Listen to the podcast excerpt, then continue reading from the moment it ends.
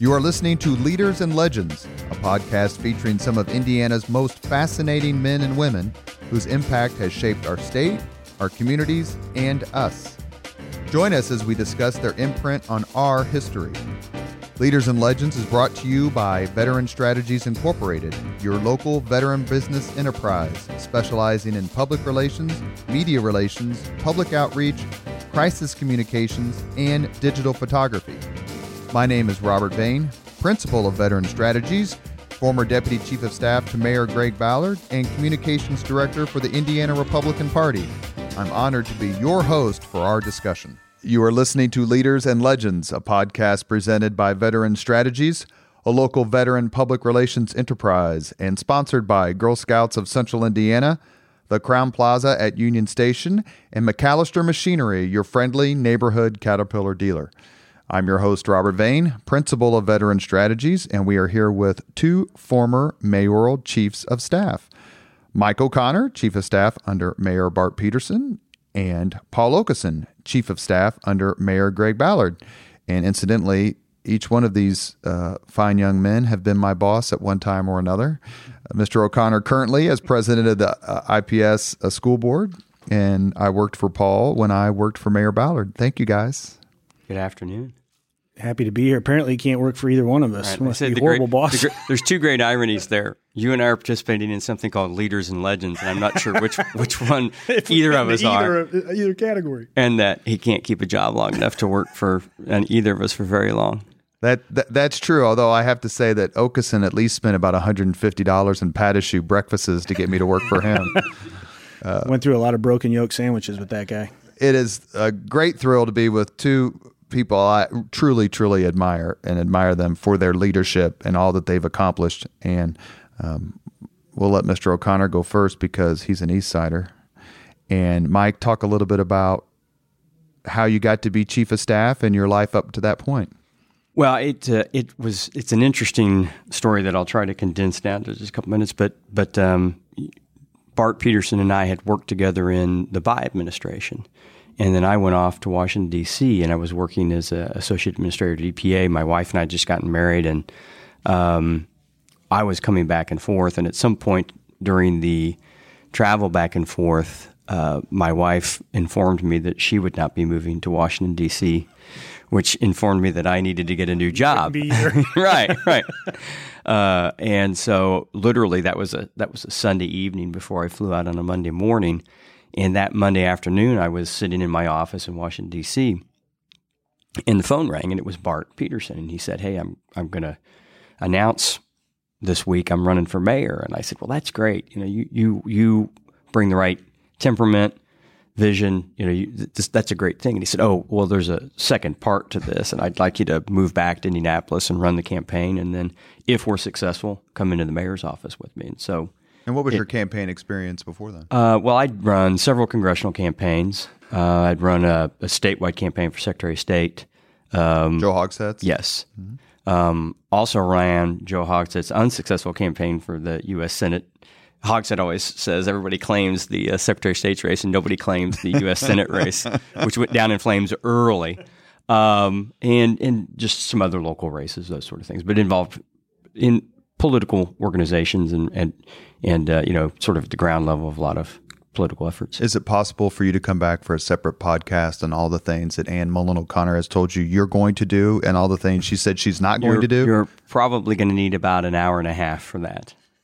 We'd love to have That would Ann still be an abridged O'Connor. version. Paul, go ahead. Oh, I um, you know, my um, most people know my older brother John was in politics, and and uh, it was sort of in our our family DNA. The things we talked about at the dinner table at night, um, and you know, moved down to Indianapolis from Fort Wayne, and really. Um, felt like I was in the internet world and really felt like I wanted to do something a little bit more constructive with my day and leave something a little bit more tangible behind than just selling internet space. And um, so I kind of worked my way into some um, local campaigns. I helped Peter Pizarro, who ran an unsuccessful bid for city county council, and um, from there went and helped out on the Mitch Daniels campaign as a volunteer. Um, and then as he took office, transitioned into the organization. Um, you know, John used to give me pretty good advice, and, and And John was a statewide elected official. yeah, uh, when he was only 29 years old, back, Clerk of back the in 94, yeah, back when clerk was still an elected position. Um, and so he kind of encouraged me to get involved and, and hooked me up with a couple of different people. Um, and along the way, I, I, I got to meet our current governor, Eric Holcomb, and became sort of close friends with him and took some guidance between he and John as to how to navigate those waters. And I did a, a brief stint at the state house for the governor. And then um, Eric came to me and asked me if I would go down and, and um, help out Todd Rokita and be his chief of staff as um, um, Heather was leaving. So, Heather Willis Neal was leaving, Yeah. and and Todd Rokita was Secretary of State. So you both have kind of Secretary of State tie. and is as That guarding that seal is hard. well, well, it, it, you got to feed it a lot of fish, Yes, as they exactly say. Boom, right. boom.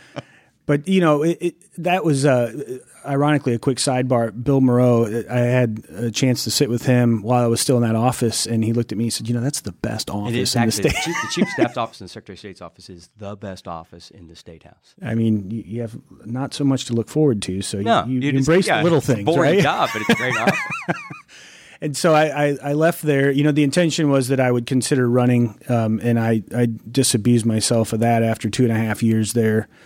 Running for Secretary of State. Yeah, and and um, Could have really- saved us a lot of trouble, Paul. I probably the best decision I ever made though was right is, was No offense, not to run. So, uh, and then of course I spent all of ninety days in the private sector, and Mayor Ballard, um, Greg Ballard, th- this virtual unknown wins, and um, I jump on the transition team, want to be helpful, and um, the rest is kind of history. You know, Joe Loftus put me into the Joe Loftus death grip over breakfast, and next thing I know, I'm I'm inside the city county building.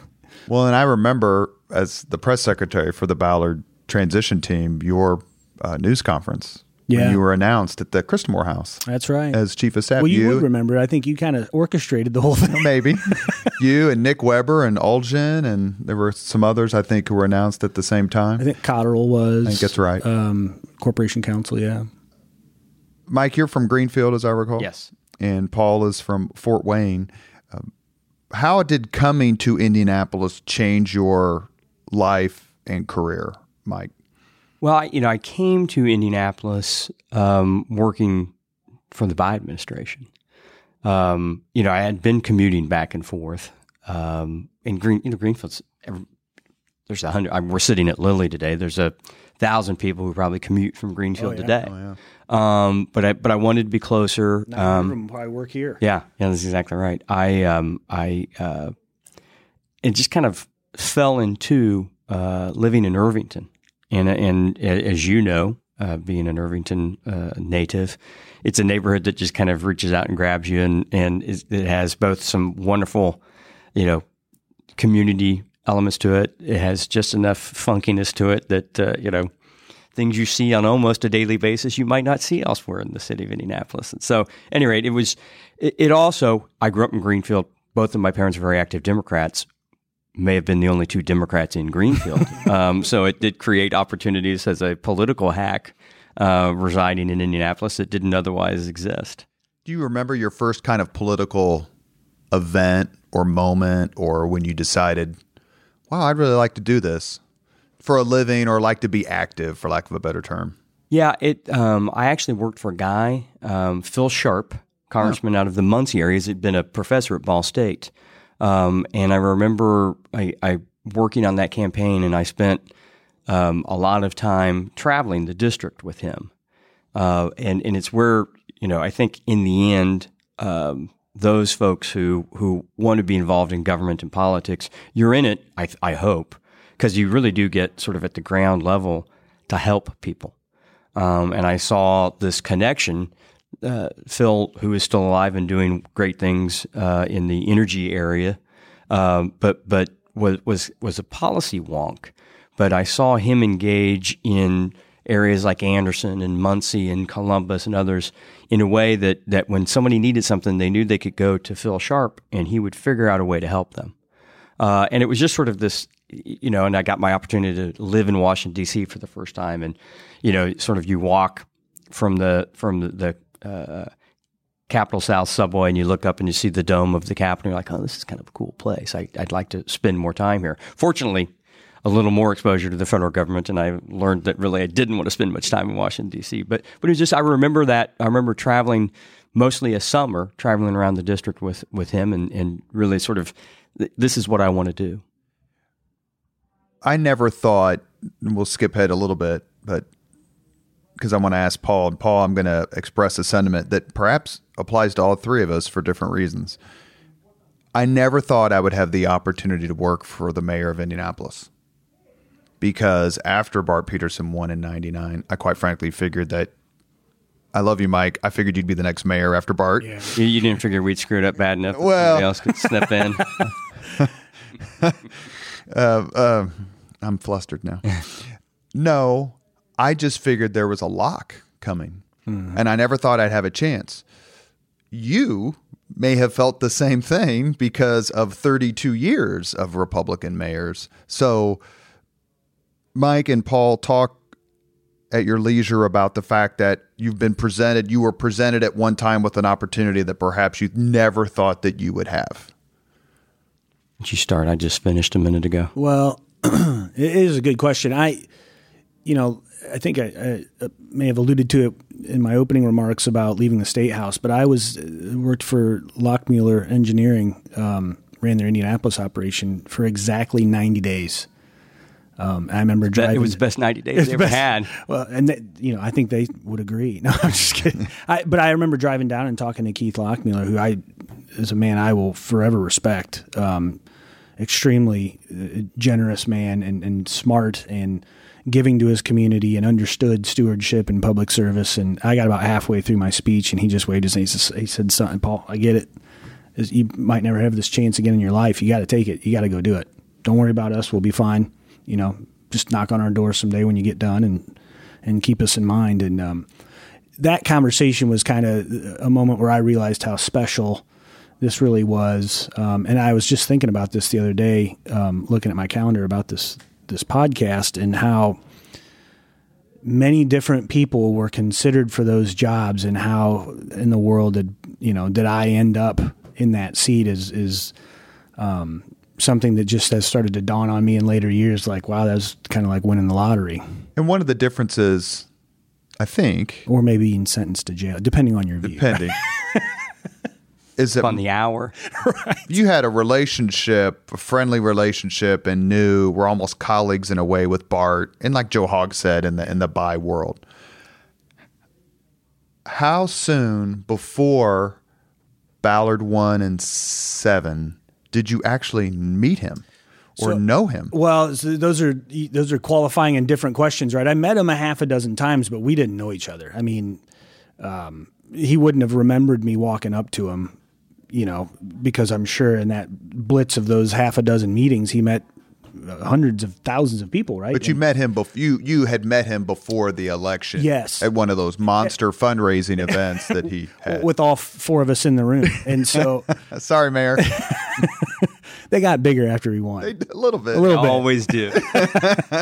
but yeah, I mean, so no, we we had no relationship of consequence before, and really, I think that's one of the remarkable things. You're you're a historian. You look back in time on at least in modern politics, you'd be hard pressed to find a candidate who doesn't have a, a close friend or a former business partner or somebody that they've spent a significant amount of time in their lives with at their side at some level in the organization.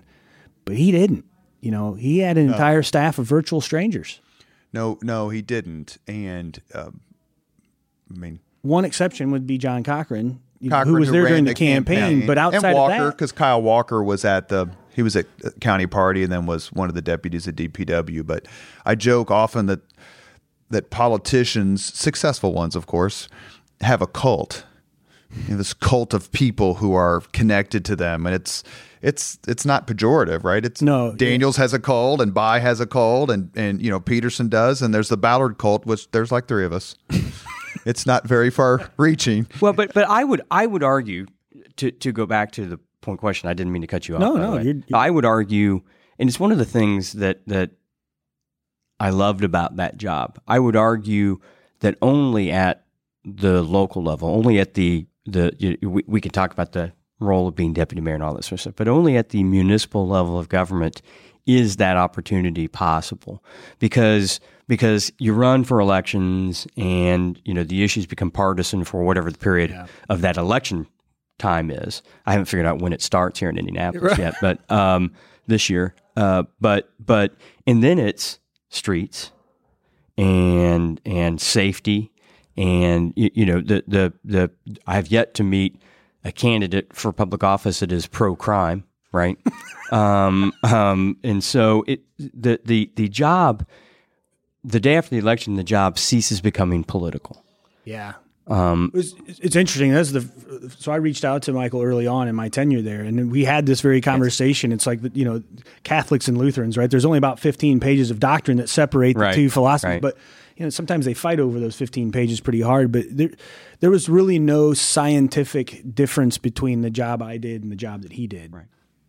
And and looking back,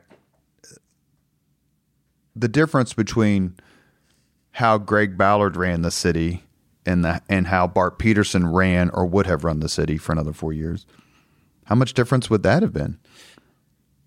What you find yourself with is is problems and you might have, if you're lucky, two or three levers to pull to deal with those problems. And it, it, it is not it is not a Republican or Democrat decision as to which lever you pull. It is a snapshot in time in which you make an evaluation and you're trying to guess as far down the road as you can. But the reality is, you don't know what the the flapping of those butterflies' wings are going to do down the road. You just hope you're making the right decision. Everybody's in there to do the right thing. Well, and to use a word that would make P.E. MacAllister proud, there's an awful lot of consanguinity when it comes to your priorities as a Republican and yours as a Democrat in an urban setting.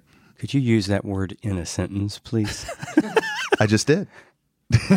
um, no, I I, th- I, think that's right, and, and, and PE is a good example of of why I think, and again, I only know what Indianapolis is like, but why I think that job is different. You know, the the the benefit I bring to this discussion and to a lot of discussions I have is, you know, if you follow my career my pardon me my career trajectory, you know, I went from state, I actually went from congressional to state to federal to local to now school board, where I've determined my next stop is the uh, condo board at Del Boca Vista.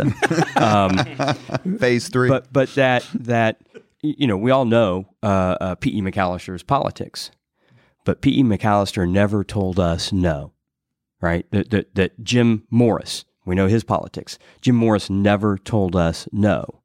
Um, I not that I, I'm not putting myself up with those two. Paul and I talked. Did I ever tell you no? Did I ever say I can't you know share that information. It's the it is I don't know if it's this community. I don't know if it's what municipal government's like.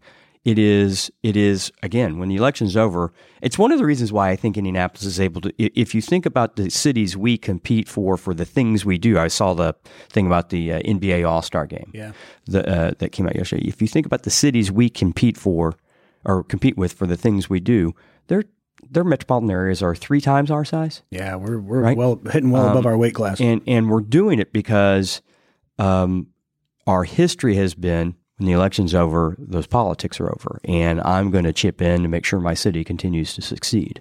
And that's actually again, I go back to the the reason why I enjoyed my term, my time, my term of service in the mayor's office was because every once in a while things got political, but but ninety percent of the time they were as apolitical as they came. Phil Borst, former president of the council, and I negotiated lots of budgets, and and you know he'd call and say, "I gotta." I'll, I'll do my best, Phil Borst. Uh, I've got to uh, tonight. I'm going to have to say the following, but uh, just so you know, you know, and Phil, that's fine. That's a good whatever, whatever, whatever you got to do. Um, and we would always find common ground.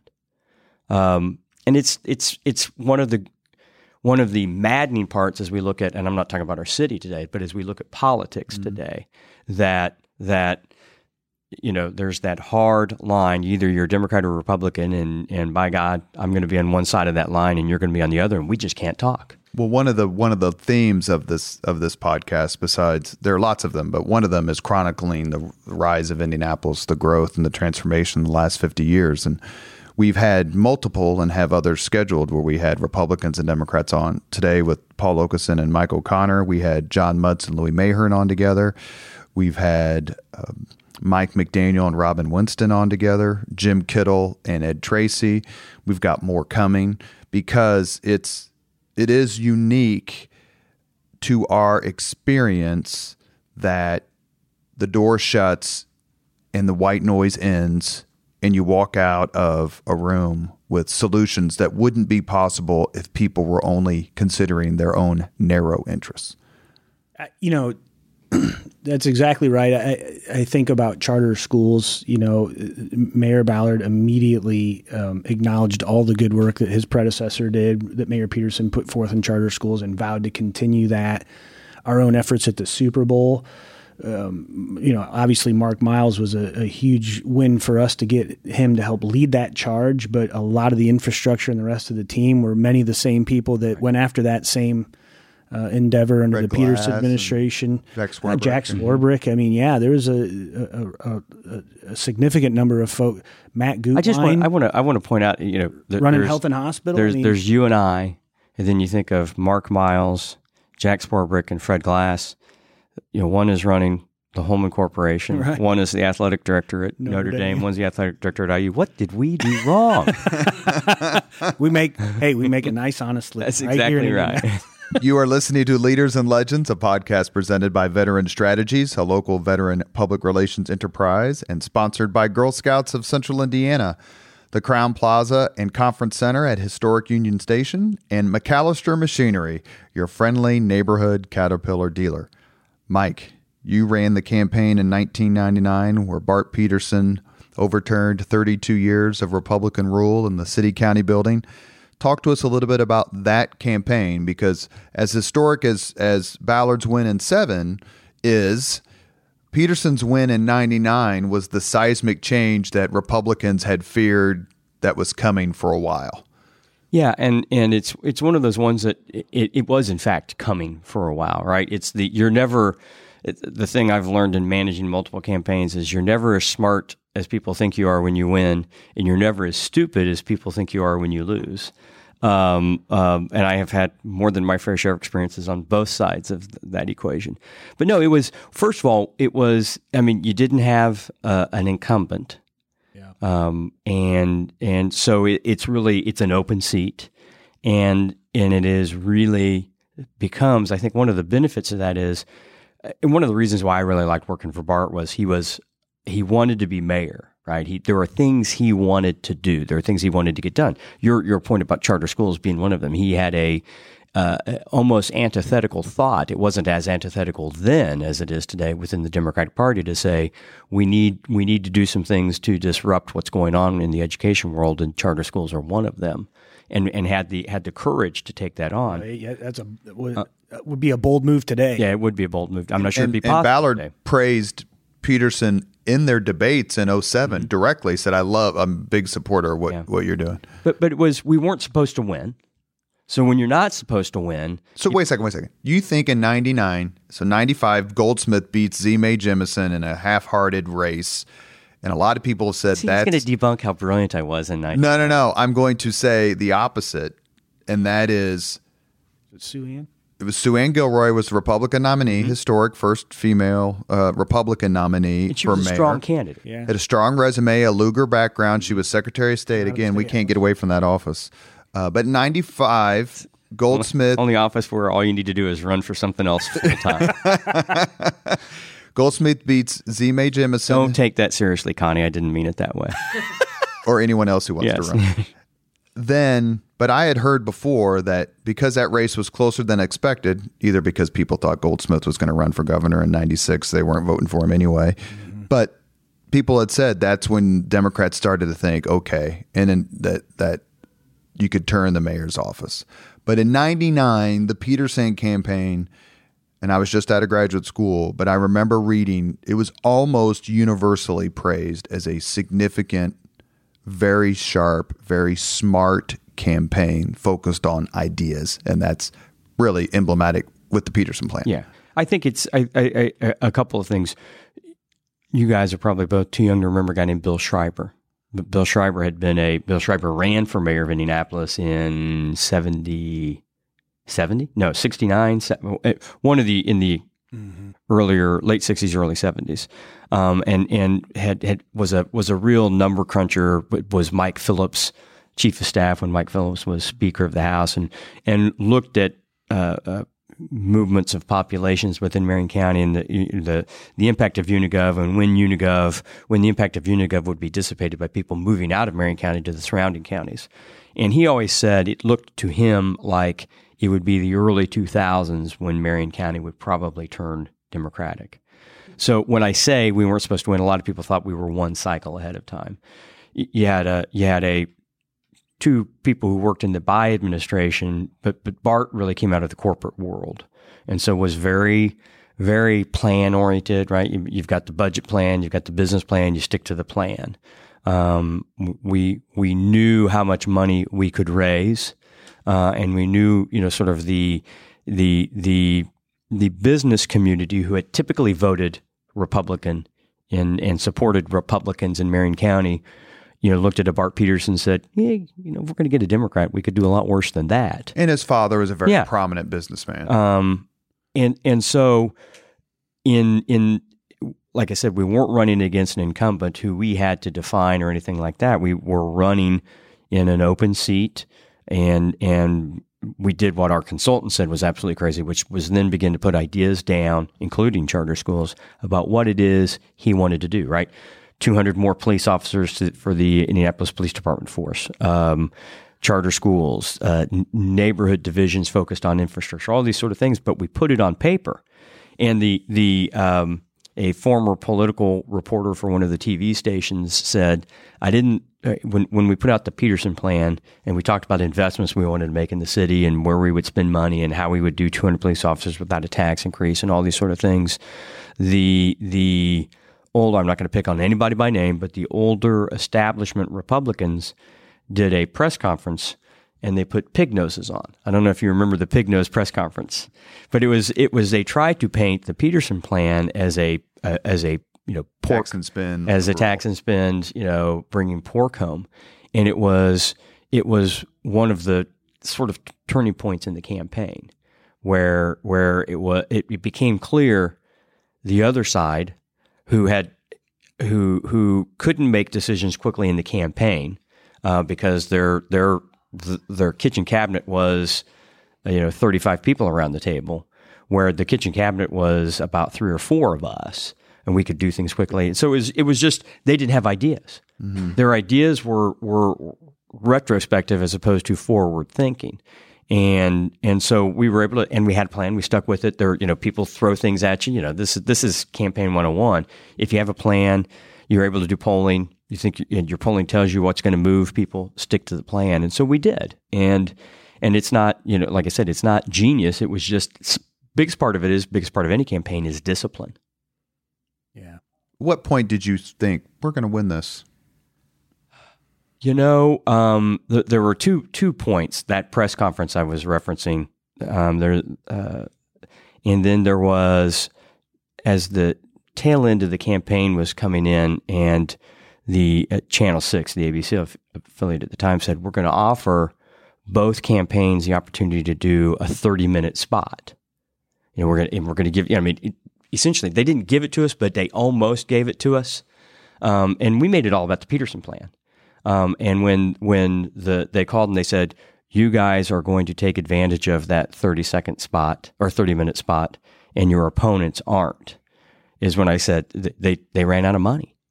And I don't know, you know, if you think about sort of the way the tables were laid in, in 1999 when the Democrat campaign doesn't run out of money and the Republican campaign does, that's kind of a big deal. Pretty, pretty big indicator. Yeah. Yeah. And we talked about Fred Glass. We, uh, maybe the Thursday before the election, because while we felt good about things, we were all very superstitious. And so Fred, sitting around a table like this, had a conversation with Bart, and I said, "You guys have got to start thinking about a transition plan." And we both put our hands over our ears and started. Ah, don't say that. Well, uh, we've said this before. I've said this, and it's been affirmed by other folks who've sat where you guys are sitting. Bart Peterson was a damn good mayor and anyone who says he uh, wasn't is either hyper partisan uh, or just doesn't want to acknowledge the obvious. And I made that statement when Greg Ballard came on uh, for the very first podcast, and he goes, "Yes, I think that's right." You look back at at Peterson's time as mayor. Uh, you were only there for you were there for the first term. You weren't there for the you were there five years. Five yeah. years. Which I don't even know how you do that. So One ulcer, um, um, How many kids? two kids. Oh, What are you most proud of when? Because this is goes back to something that uh, in um, Paul mentioned uh, former deputy mayor Joe Loftus under Steve Goldsmith, who's a friend of all of us, and he talked about being at different places in the city and being able to point to something and saying, "I was in the room when that was decided," or "I helped make that happen." When you think of that, you drive around the city what do you look at when you look at both the time you were there and, and Peterson's eight years as mayor and go, this was impactful, this was impactful, and on? Well, I- and and I- before I say that, I want to do two things um, because you you talked about Bart was a very good mayor, and I, I believe firmly he was a very very good mayor. Um, Indianapolis has been blessed by a series of very very good mayors of both parties. Um, you know, Greg Ballard was an unknown when he came in, and everybody wondered how would he do, and I think he is a he is a testimony to Indianapolis has been blessed because I think he was also a very good mayor. No one over, no one defied expectations as Yes. much as Greg Yeah. Ballard did. Um, conversely, you know, we had a transition period post election, and Mayor Goldsmith, if there's a textbook to be written about how you ought to treat the person who's coming in behind you during your transition, Mayor Goldsmith needs to write it because I can't think of anything we asked for that he didn't provide, and there's a few things we didn't ask for that he did provide. He he he ran that transition textbook to make sure everything that was going on in the city was was translated to us and handed off to us in good form. And that, then and a couple of things he handed off to us. He said, "You may want you know, we're at a point where you may want to undo this decision." Uh, and and where the Conrad is today is one of those things where we undid that decision. That was scheduled to be a two story bookstore. really, Yes. Um, No penthouses? no, not at the time, although they are nice. But but but it, so then to answer the actual question you asked, um, I- would tell you. I mean, you know, I could point to uh, uh, Lucas Oil Stadium. I could point to not just Lucas Oil Stadium, but the the you know you you forget about it when you've walked away from it. But this sort of year to year, are we or aren't we going to keep the Colts? This this you know we, we are we are on the very smallish side Oh, yeah. size of a, of an NFL city. You know, Green Bay's smaller than us, but they're different. emerging Nope. market is a charitable description. Yes. right? Um, s- you know, creating a a um, uh, a strong foundation, right? The the the as the campaign manager who wasn't working in the mayor's office at the time when he decided to go ahead and do a, a, a tax increase for public safety, um, where I was sitting at the table saying that's a crazy thing to do in an election year. It was the right thing to do. Yeah. Um, and and I don't, you know, Yeah. the the undercurrent of that, but but from where I sit today, which I can't not sit where I sit today, I think the most important thing is creating an ecosystem where where where education, public education, an urban education system can thrive, allowing competition where competition is necessary to up everybody's game, but then uh, then creating this charter network that has created uh, uh, an entrepreneurial thought in the education world that I, is not going on anywhere else That's in the country. When when I look back, And both our podcasts with David Harris, who was the charter school guru, we'll say that as a compliment, and the one we did with the Mind Trust with Brandon Brown, who was one of Mayor Ballard's charter school gurus, and Shannon Williams, who used to edit the recorder. They said the same thing like, what's happening here isn't happening at every major city. It's not like 35 cities or 32 cities have pro teams and and they have all these sorts of things that Indianapolis really is sui generis and people are looking at Indianapolis to figure out how to do it. Uh, Paul, what would you say because I specifically want to ask you about the Super Bowl and your role on the Super Bowl committee. But what would you say would be one or two things that when you're driving around or you read the newspaper you're like, "You know what? We did that."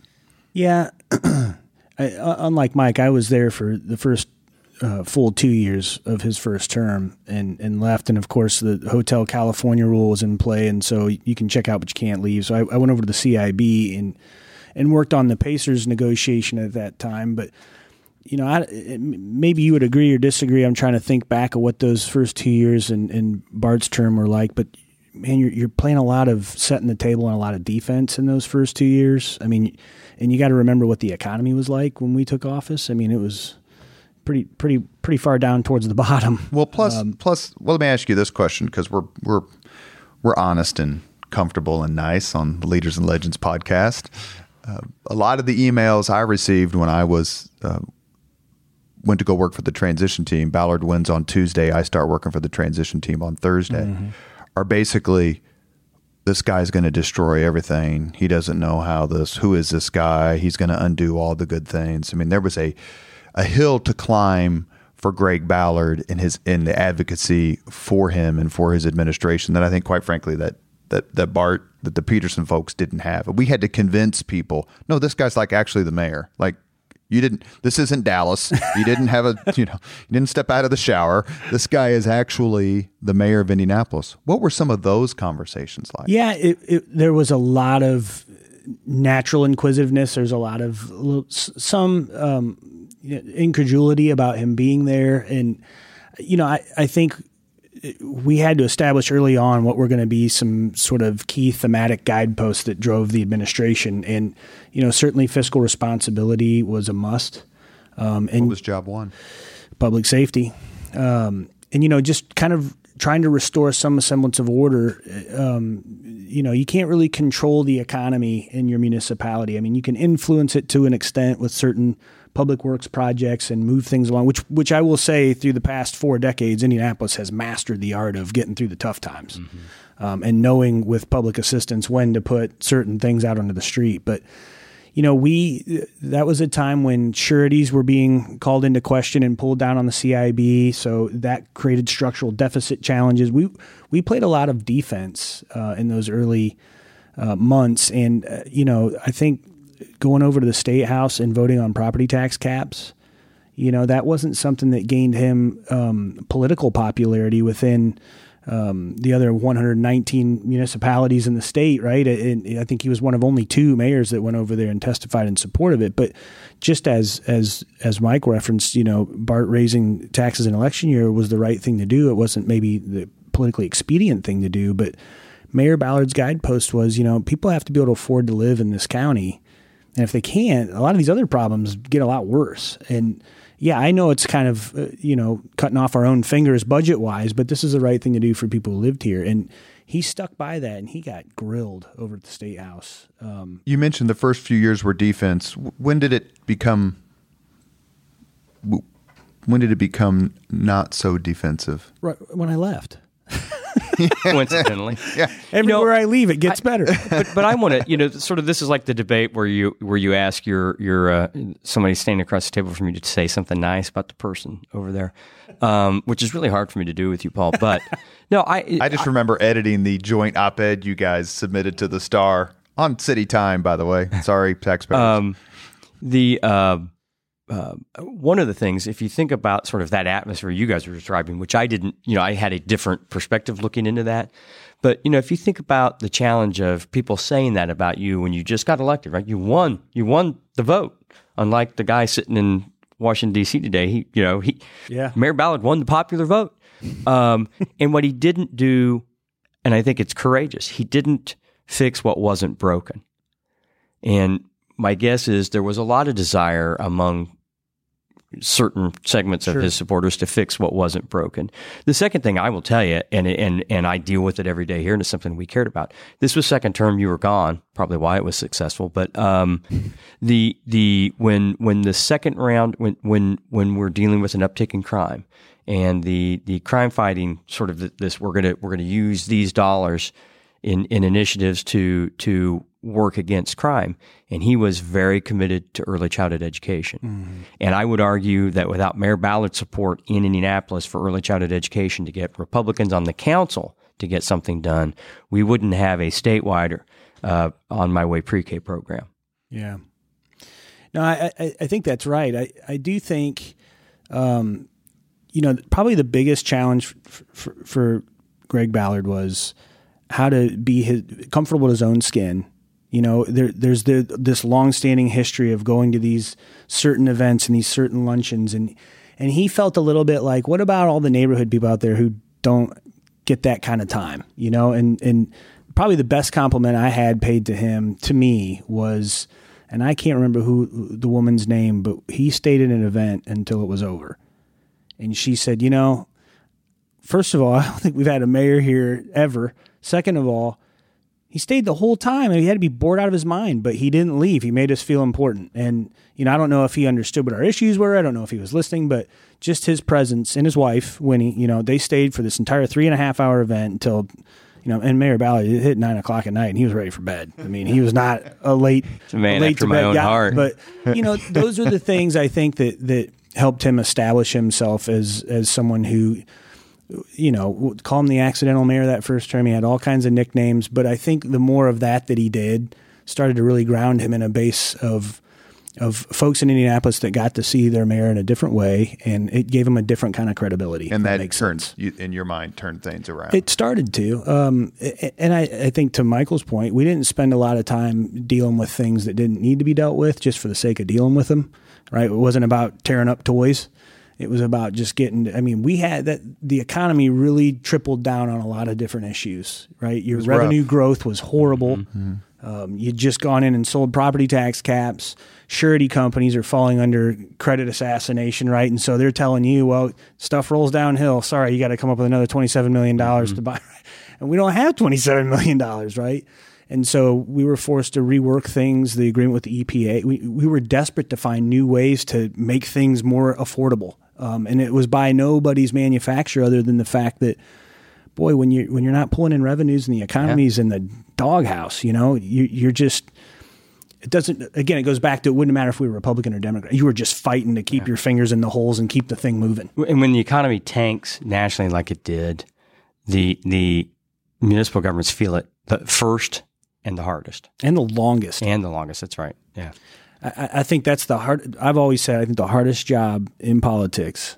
All due respect to those in, in federal office, but I think the hardest job in politics is being mayor of a mid to major city in the United States. Yeah.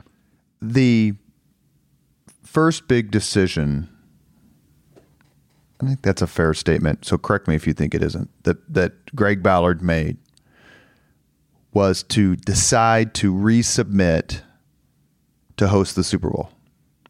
There was a lot of talk about would we or wouldn't we during the transition, and we shoved it all off because it just wasn't the time, right, to make that decision. The Super Bowl was pursued first by the administration of Bart Peterson. Mike, you weren't there, but I'm sure you were involved somehow, some way. We mentioned Fred Glass before. We'd love to have you on the podcast, Fred. And he was very involved in that. And I remember, I think it was the summer of 7 mm-hmm. when the bid Indianapolis did not get selected, lost to Dallas. Yeah. It was. It was the summer of seven because Murray Clark, my boss at the Indiana Republican Party, I, I suggested that we issue a statement saying, you know, great job, maybe next time kind of thing. And I got some grief from some friends of mine at the Marion County Republican Party.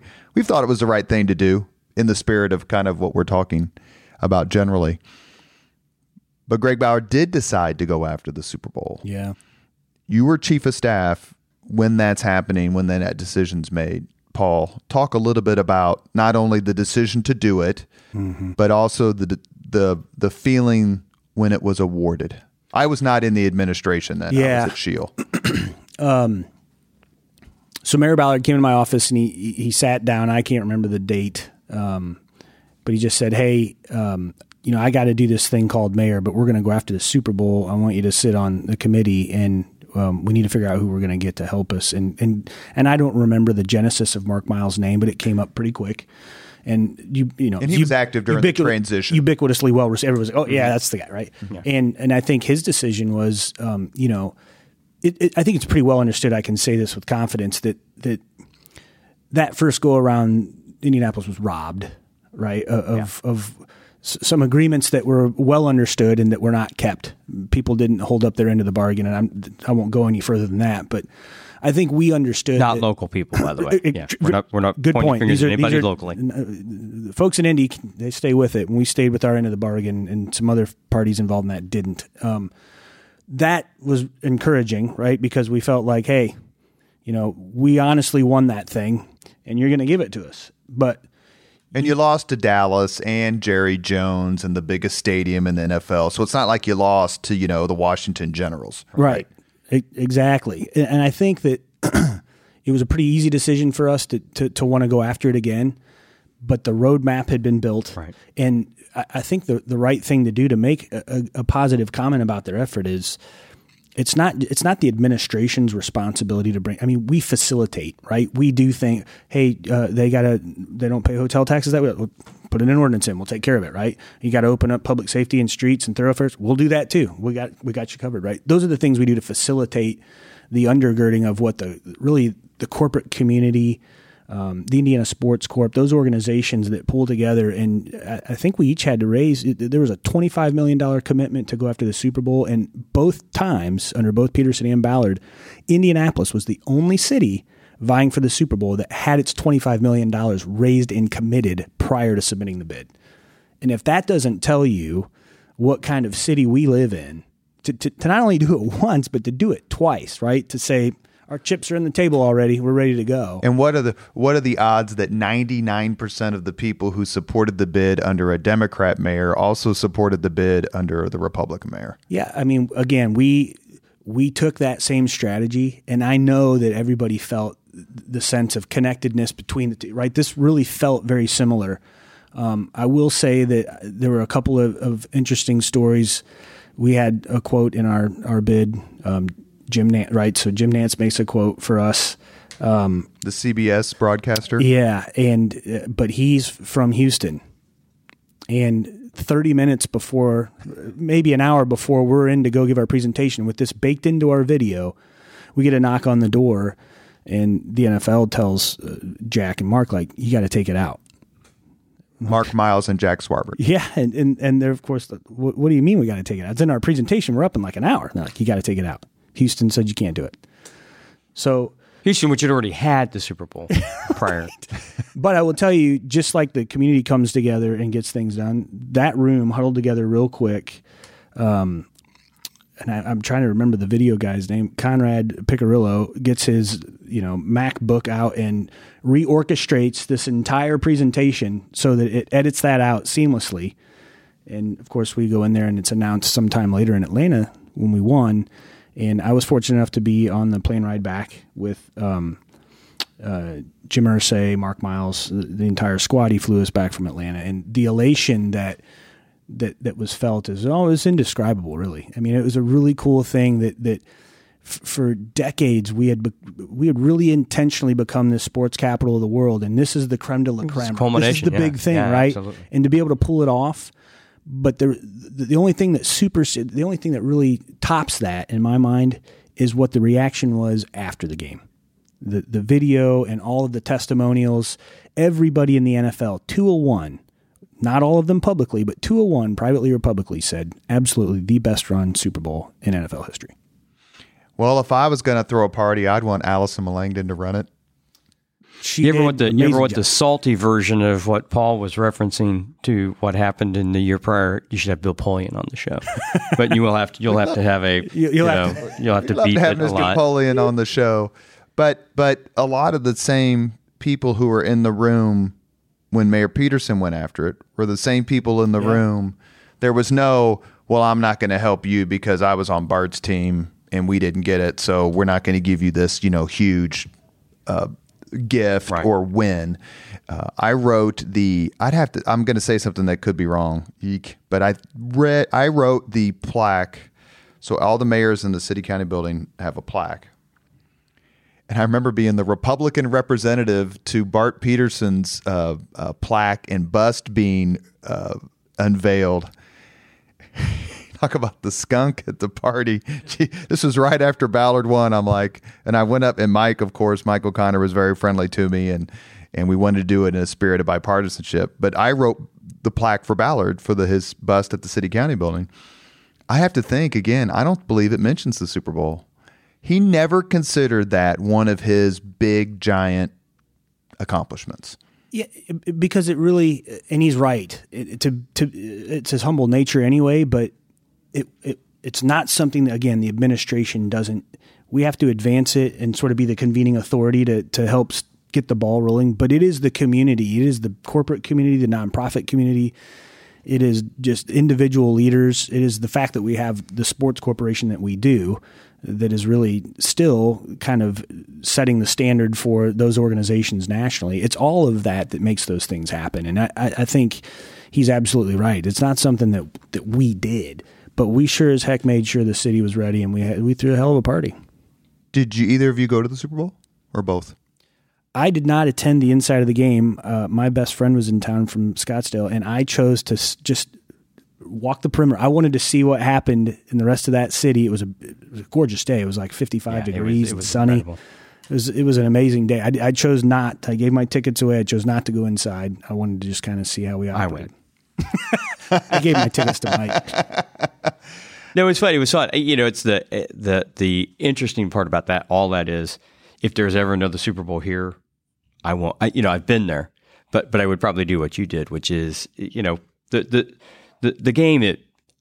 I would never want to offend the NFL and say the game doesn't matter, but but in when it's your city, the game matters a lot less than everything leading up to it. And and I think that Paul's point is when I talk to people in the work that I do now about that Super Bowl, hands down, everybody, you know, there's there's a there's a class of people that go to every Super Bowl, um, and they're they have all said, "Oh, it was the best one we've ever been to." One because we got to our hotel and we never had to drive anywhere, Yeah. um, um, and then two, you know, God blessed us with great weather, um, almost too nice weather. If you remember that Friday night of Super Bowl weekend, when no, when when there was just too many people in downtown. Georgia Street. Yeah. Yeah, Georgia Street became sort of the uh, yeah we need to evacuate people, but it was just a combination of everything. And I think I think actually for posterity's sake, for Indianapolis, maybe the way all this played out, so that it wasn't Bart Peterson Super Bowl or it wasn't Greg Ballard Super Bowl, it was Indianapolis' yeah, Super Bowl. that's absolutely is right. kind of the right way it, for it to transpire. And Either of you want to take a chance now, a free shot at Dallas for getting the Super Bowl and then suffering an ice storm that year? Well, they learned that you can't use sand um, to pick up snow. Um, they they learned some hard lessons about temporary seating.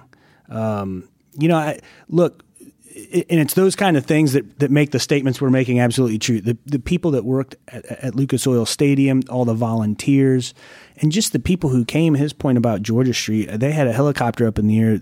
Georgia Street was literally building to building, locked in. I mean, and not a single serious injury came out of that. Right.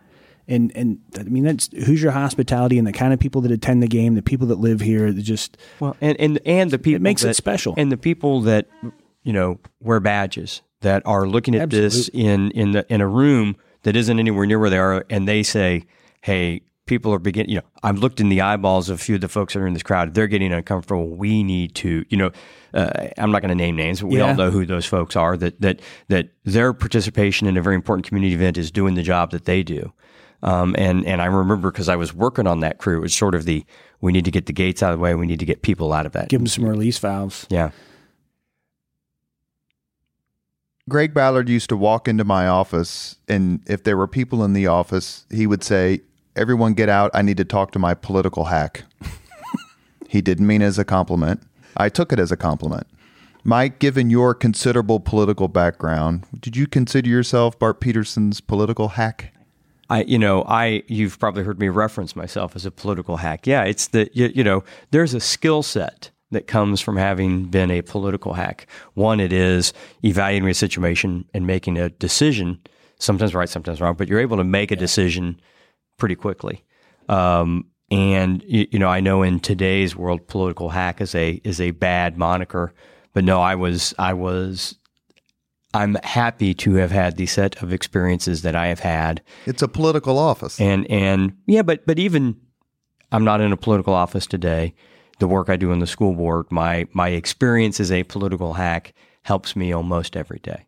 Mm-hmm.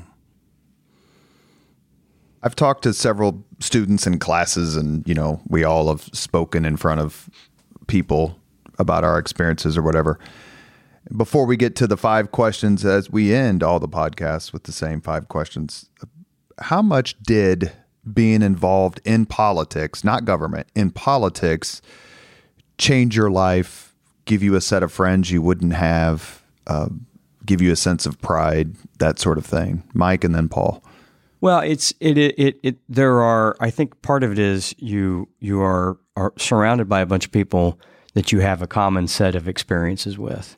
And it's funny, I was because of an unusual set of circumstances, I was in a room with somebody who I worked with in the Secretary of State's office 20, 35 years ago, whatever that was. You were only um, five. And you got and, a full head of hair. And I haven't, I haven't, I haven't seen them for 20 years and it was you know we we picked up like old home week. It was you know last week, um, and so yeah, it, it's it's it's a great set of experiences. Um, I, I mean, uh, I met you and Tom, John, and Dave Certo all uh, at one of the very first functions of Downtown GOP Club. What used to be BW threes is where we used to have it.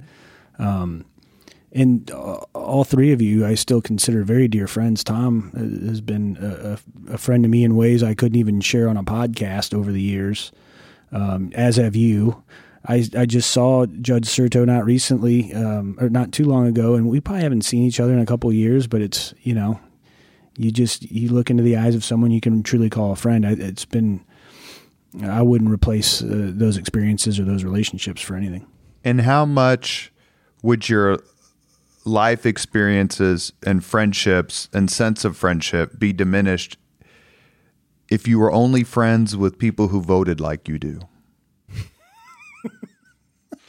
well, you know, I, have told you before. I'm the really the Republican on the Indianapolis Public School Board, um, and um, um, and to those of you who don't know me, I'm very much a Democrat. But um, no, it's the it's the you know I don't know if you saw what Ellen said. Ellen DeGeneres said on the yeah. Y- you know if you limit yourself to people who think, act, talk, look like you, you're missing out on so much. And so most of the fun I have on any given day is making fun of my friends who vote differently than me. But but I've found with any number of uh, very active Republicans that I work with on a regular basis, some of whom are very, very good friends, that when you get down to the brass tacks, there's we have a lot more in common than we have in different. Yeah. I I couldn't say any better than that. You're listening to Leaders and Legends, a podcast presented by Veteran Strategies, a local veteran public relations enterprise, and sponsored by Girl Scouts of Central Indiana, the Crowne Plaza at Historic Union Station and Conference Hall, and MacAllister Machinery, your friendly neighborhood Caterpillar dealer. We are at the five questions portion of the Leaders and Legends podcast. Are you ready? I was told there'd be no math. Well, Chevy, get ready. we'll just go, we'll have Mike answer all these questions first. And we'll go Mike, Paul, Mike, Paul. Okay. Mike, what was your first job? First job, first paying job or first job as per, you know out of college? First job you actually reported your taxes to government. um, Eli Lilly. The the Greenfield wastewater treatment plant.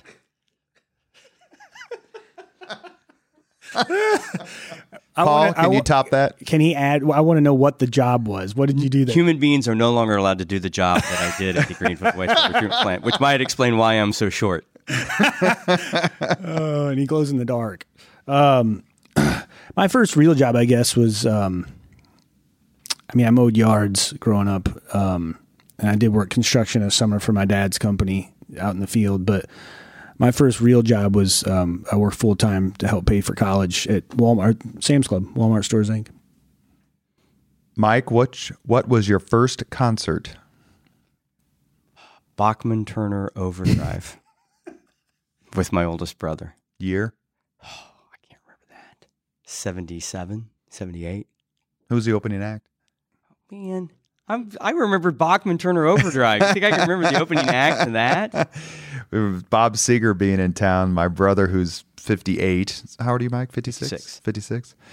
Um, he remembers seeing Uriah Heep, and he goes, and the opening act was Kiss, and no one had ever heard of him. Then the next year, Kiss explodes. Kiss comes back. They're the headline act. He goes, and the opening act was someone no one had ever heard of, Bob Seger.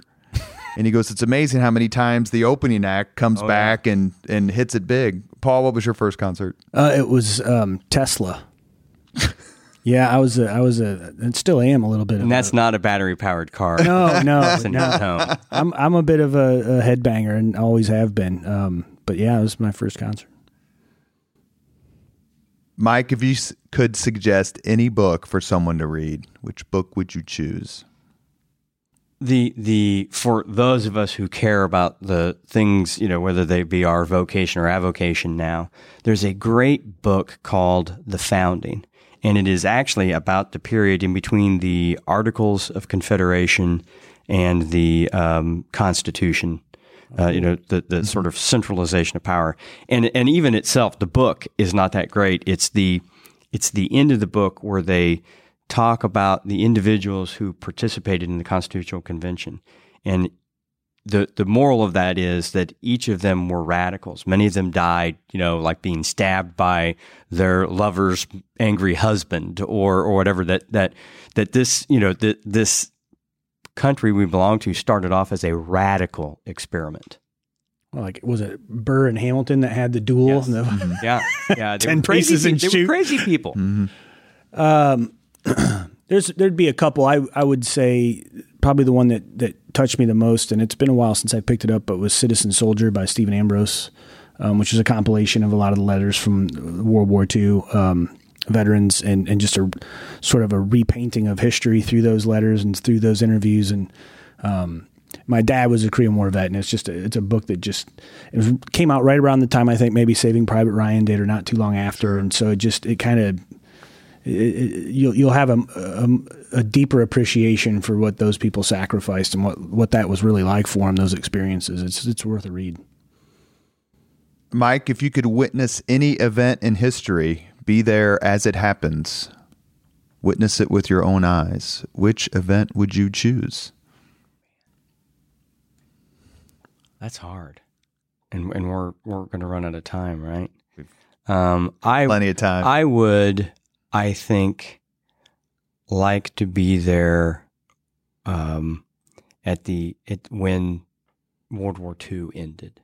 so on the battleship Missouri in September Yeah, 45? I, I would, I, you know, it, and I don't. When you say witness, or or in New York, or in Philadelphia, or in when when it, it, your your reference to that book and my, um, I have uncles who fought in combat in World War II, and it was a seminal event of their life, seminal event of their life, um, and just sort of that that that you know we think about battle engagements today, and, and people will lose their lives. I'm not diminishing the the importance of the sacrifices our soldiers make today, but the outcome is never really in question. The outcome of World War II was in question for a very long time, and you think about how what the world would look like today. Paul? What was the question again? Witness any event in history. Oh. Who was it that was it? it was it was it Sumter that got beat with the cane in It session? was in Con- Charles Sumner yeah, Sumner. by Bully Brooks. was it was it Brooks or Preston was it Miriam? Brooks. It was it Webster. No, it was Bully Brooks because uh, uh, Sumner had insulted his uncle, who was a senator. Yeah. Andrew Butler was his cousin, who was a senator And he from, runs across the floor with his cane and, and just he beats the him in the chamber.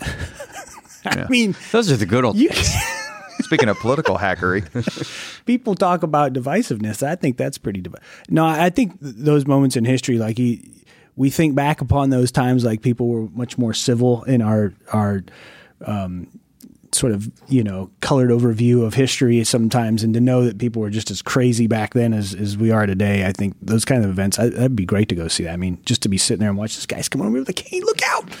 Just over over slavery. Yeah, you're so just- passionate about preserving slavery that you would basically almost Sumner, Kill did. somebody. Sumner couldn't come back to the Senate for two years. yeah. Last question: If you could have dinner with anyone living today, two hours off the record, whom would you choose, Mike?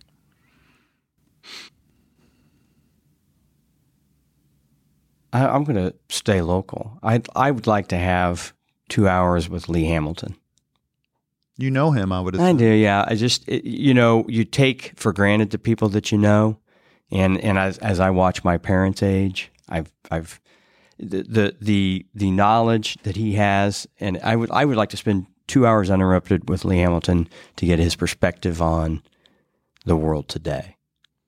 Well, he'd be a dream podcast. Oh, yeah. I'd love to have him on. Brilliant. Paul? I'd really like to have uh, two hours with George Bush with W. I mean, to talk about He's post been popular. post 9-11 and just um, you know uh, did you go to the event where he and Ballard was there he came out to the was it the convention center When he went to the fairgrounds? and he introduced um, and he talked about Ballard and he made an introduction I don't remember if this was for Holcomb or who this was for but that was the first time I really saw him not on camera right and unscripted and he just seems like such a really funny guy like a very self-effacing you know I just He's a first class history nut, too. and I think I think the the longer history strays away from his time in office, I think the, the you know the higher marks he's going to get during his time in presidency because there was a lot of things that got you know glossed over based on more you know tumultuous events that Right. happened in his tenure, but. Um, he had some really impressive ideas. His tax restructuring is a deal I think most people, both sides of the aisle, would take in a heartbeat today, and, and it got no notice given the, the, the time. But I just he's a he seems like a really funny, down to earth guy, and I think he'd have a lot to share. The Leaders and Legends podcast is not only to pr- promote my company, Veteran Strategies, but it's to bring people together who get together frequently for meals or you see each other at, at events or celebrations. And I can say to everyone listening that the friendship between Mike O'Connor and Paul Okeson is genuine, it's real, and it's incredibly beneficial to this city. We need more of it, not less of it.